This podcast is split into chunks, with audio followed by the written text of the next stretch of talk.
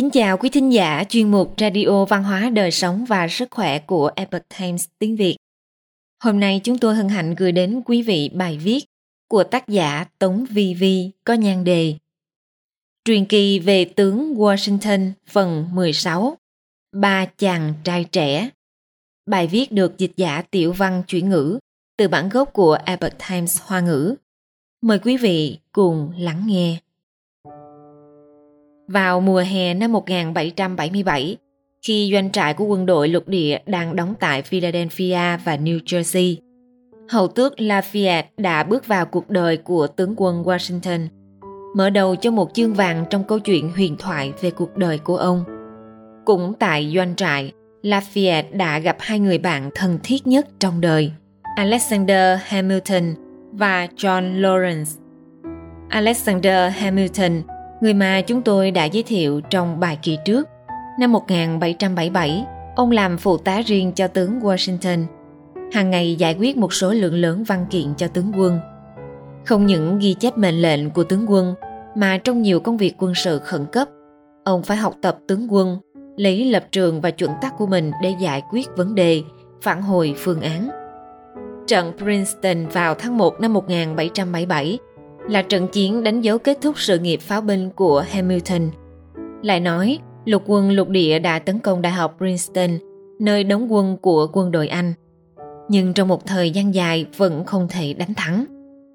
Phía sau thị trấn Princeton, nơi hai bên đang giao tranh khốc liệt, quân tiếp viện của quân Anh, tướng Cornwallis, người đã thất bại trong trận chiến Creek và bị đánh lừa bởi doanh trại lục quân trống rỗng đã dẫn theo hàng ngàn quân vội vã lên đường hành quân đến Princeton.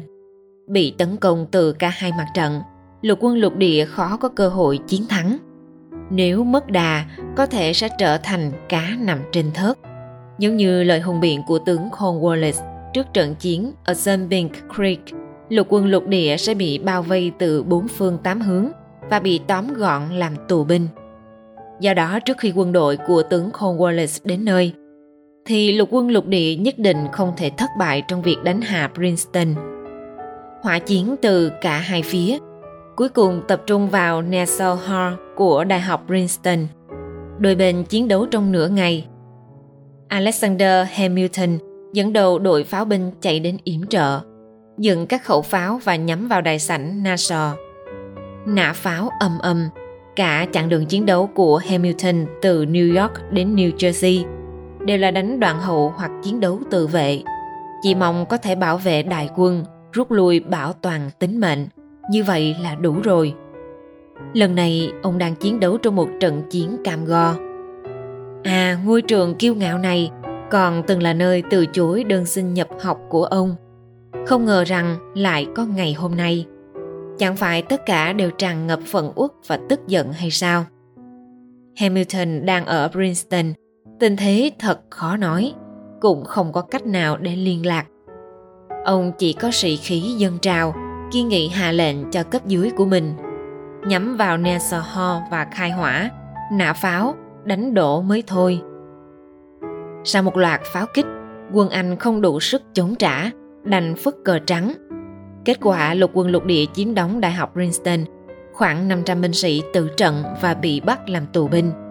Số binh sĩ còn lại của quân Anh mang theo quân Nhu, hốt hoảng chạy đến Brunswick, cách đó không xa. Hai giờ sau khi quân đội lục địa chiếm được Princeton, quân đội tướng Cornwallis mới đuổi tới.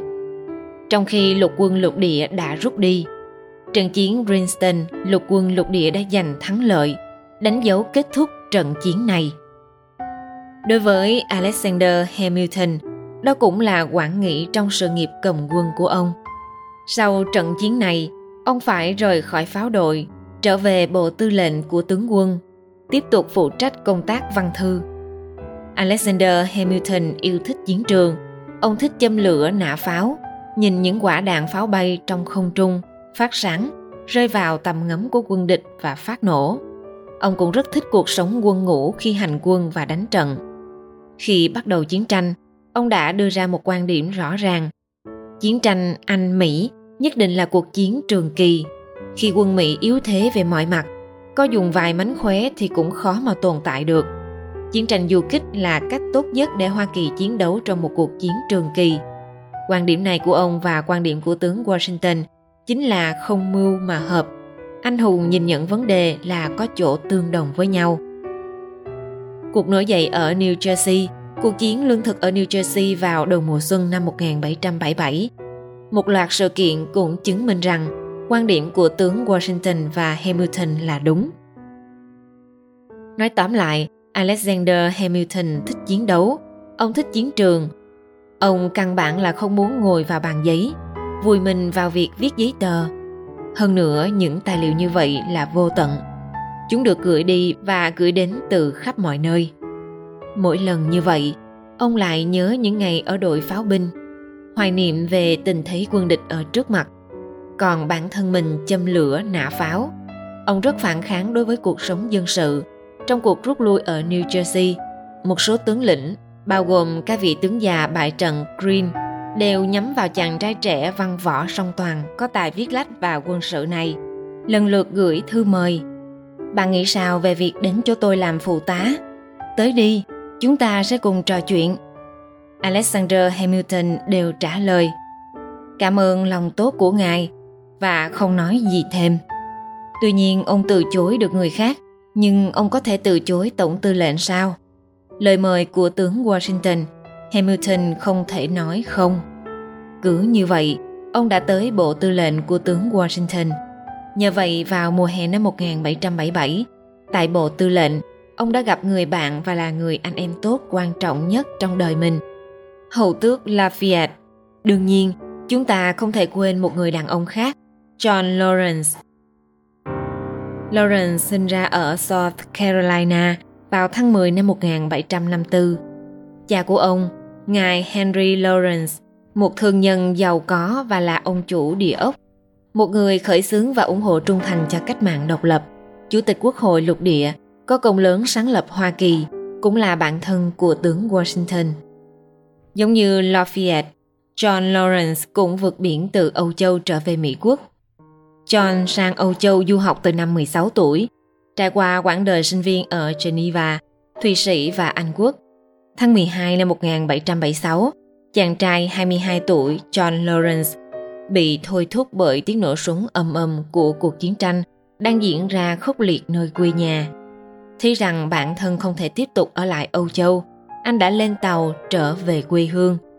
Nhưng điều khiến người ta dở khóc dở cười là vào tháng 10 năm đó, anh vừa trở thành chú rể, kết hôn với con gái một gia đình quý tộc của Anh quốc. Vừa kết hôn xong, anh đã trở lại Hoa Kỳ, sẵn sàng giúp cha mình và tướng Washington đánh lại Anh quốc. Thế nhưng gia nhập quân đội không phải là điều anh muốn là có thể làm được. Rào cản đầu tiên là cha anh, ngài Henry Lawrence, Chủ tịch Quốc hội lục địa. Trước cuộc chiến tranh, ngài Henry đã để các con của mình và rất nhiều của cải ở Âu Châu, tại Anh quốc – khi chiến tranh nổ ra, những lợi ích và mối liên hệ không thể tách rời cũng bị đoạn mất. Tuy nhiên, ông chỉ từ chối để con trai mình ra chiến trường. John là con trai cả của ông, người con mà ông đã hết lòng nuôi dưỡng chăm sóc. Henry mất vợ ở tuổi trung niên, bởi vậy ông không muốn mất thêm người con trai này.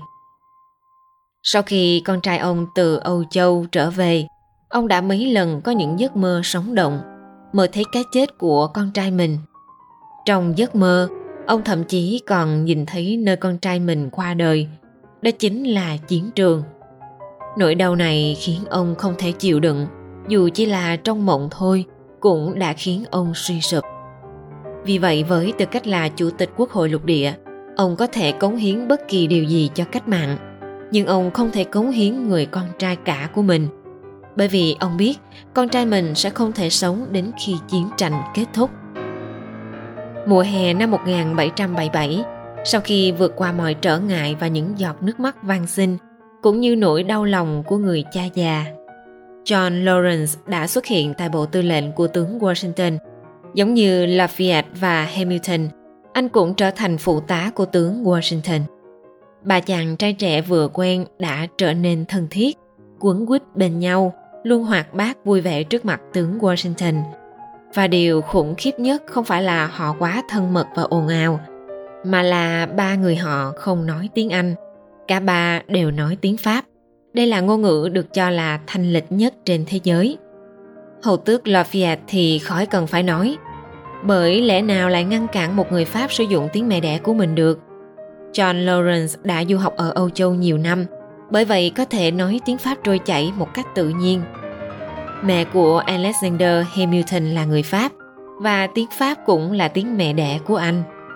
Vì vậy ba chàng trai trẻ này hội tụ với nhau, có thể tự nhiên nói chuyện và trò bằng tiếng Pháp, trong họ rất vui vẻ, náo nhiệt. Không nói bằng tiếng Anh, vì vậy họ có thể né tránh được sự chú ý của tướng Washington. Những lúc trò chuyện vui đùa với nhau, họ sẽ không lo bị khiển trách, vì dù sao tướng quân cũng không hiểu tiếng Pháp. Cảnh tượng ấm áp này tựa như làn gió mát thổi qua như hương thơm ngọt ngào của cỏ cây hoa lá nở rộ trong cuộc sống này có lẽ chúng ta cũng có được những khoảnh khắc ấm áp như vậy và nó thực sự vô cùng quý giá bởi đó là niềm hạnh phúc ít ỏi mà cuộc đời ngắn ngủi này mang lại cho chúng ta. Đến nỗi trong bức thư công vụ gửi cho ngài hancock, tướng washington đã phàn nàn bằng ngữ khí vô cùng ngọt ngào hiếm có rằng, hiện nay trong quân đội của tôi đang có vấn đề về ngôn ngữ.